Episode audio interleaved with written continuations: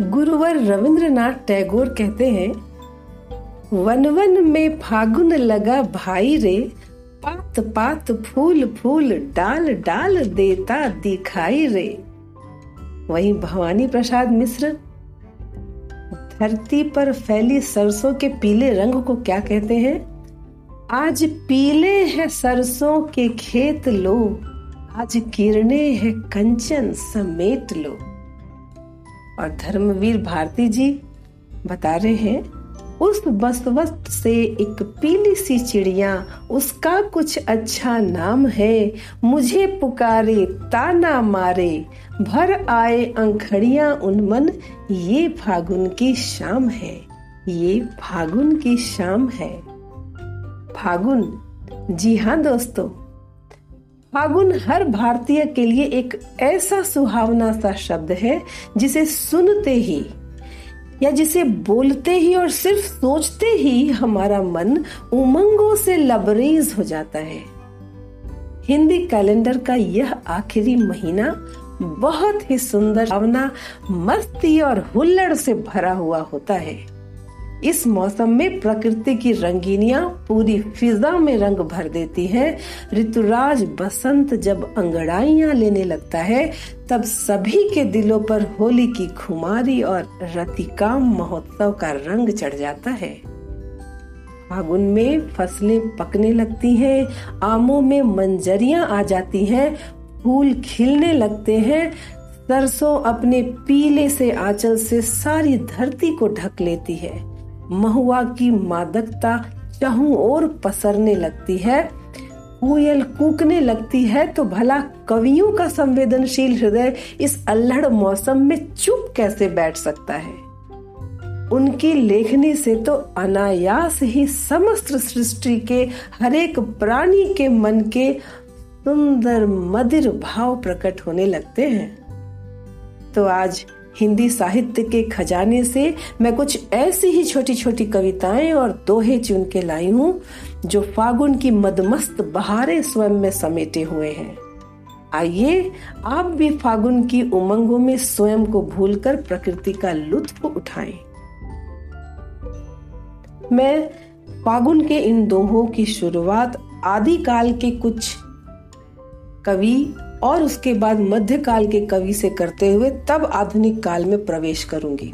सबसे पहले मैं आदिकाल के कवि पद्माकर की एक छोटी सी कविता ले रही हूँ। हो सकता है कि भाषा समझने में थोड़ी सी दिक्कत हो, लेकिन इतना सुंदर प्रवाह है, अनुप्रास अलंकार की इतनी सुंदर छटा है फागुन के विषय में कि सब कुछ समझ में आ जाएगा। कूलन में केली में कछारन में कुंजन में क्यारिन में कलिन में कलीन किल कंत है। कहे पद माकर परागन में पौनहु में, पानन में पीक में पलासन पगंत है। द्वार में दिशान में, दूनी में देश देशन में, देखो द्वीप दीपन में दीपत दिगंत है।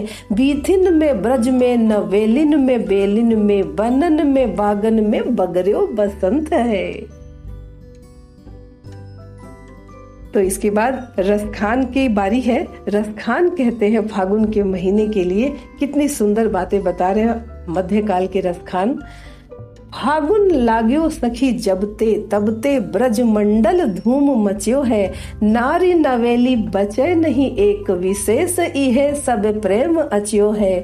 साँझ सकारे कही रस खान, सुरंग गुलाल ले खेल रच्यो है। को सजनी नीलजी न भई अरु कौन भटू जी मान बच्यो है?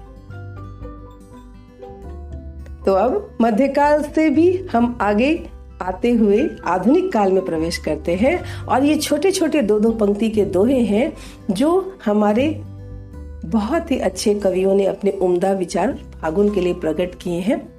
सबसे पहले कैलाश गौतम जी की कविता सुनते हैं। गोरी धूप कछार की हम सरसों के फूल, जब जब होंगे सामने, तब तब होगी भूल दीपक वाली देहरी, तारों वाली शाम, आओ लिख दूँ चंद्रमा, आज तुम्हारे नाम। आओ लिख दूँ चंद्रमा, आज तुम्हारे नाम।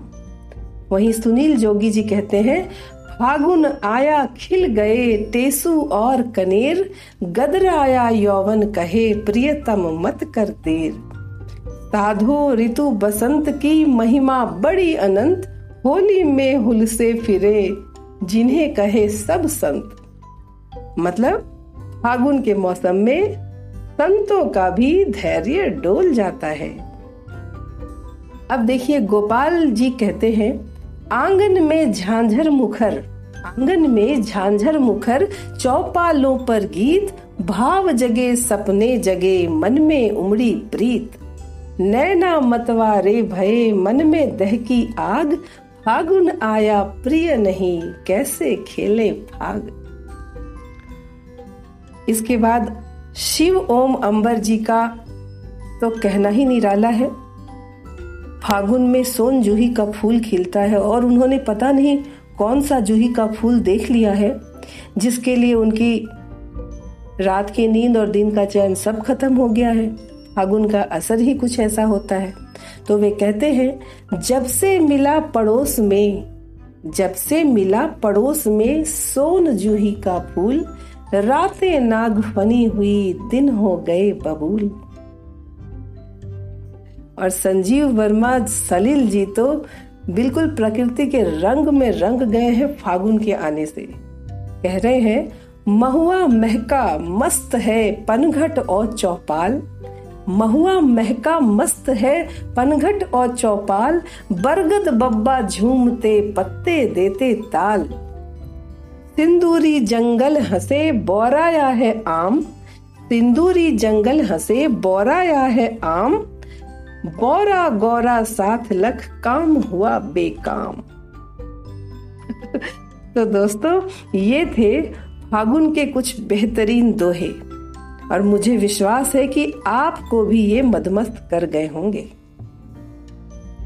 हिंदी साहित्य के खजाने में तो ऐसे असंख्य नगीने भरे पड़े हैं। मैं समय समय आपके समक्ष इनको पेश करती रहूँगी। तब तक के लिए फागुन उनको जी भर के इंजॉय कीजिए। Bye bye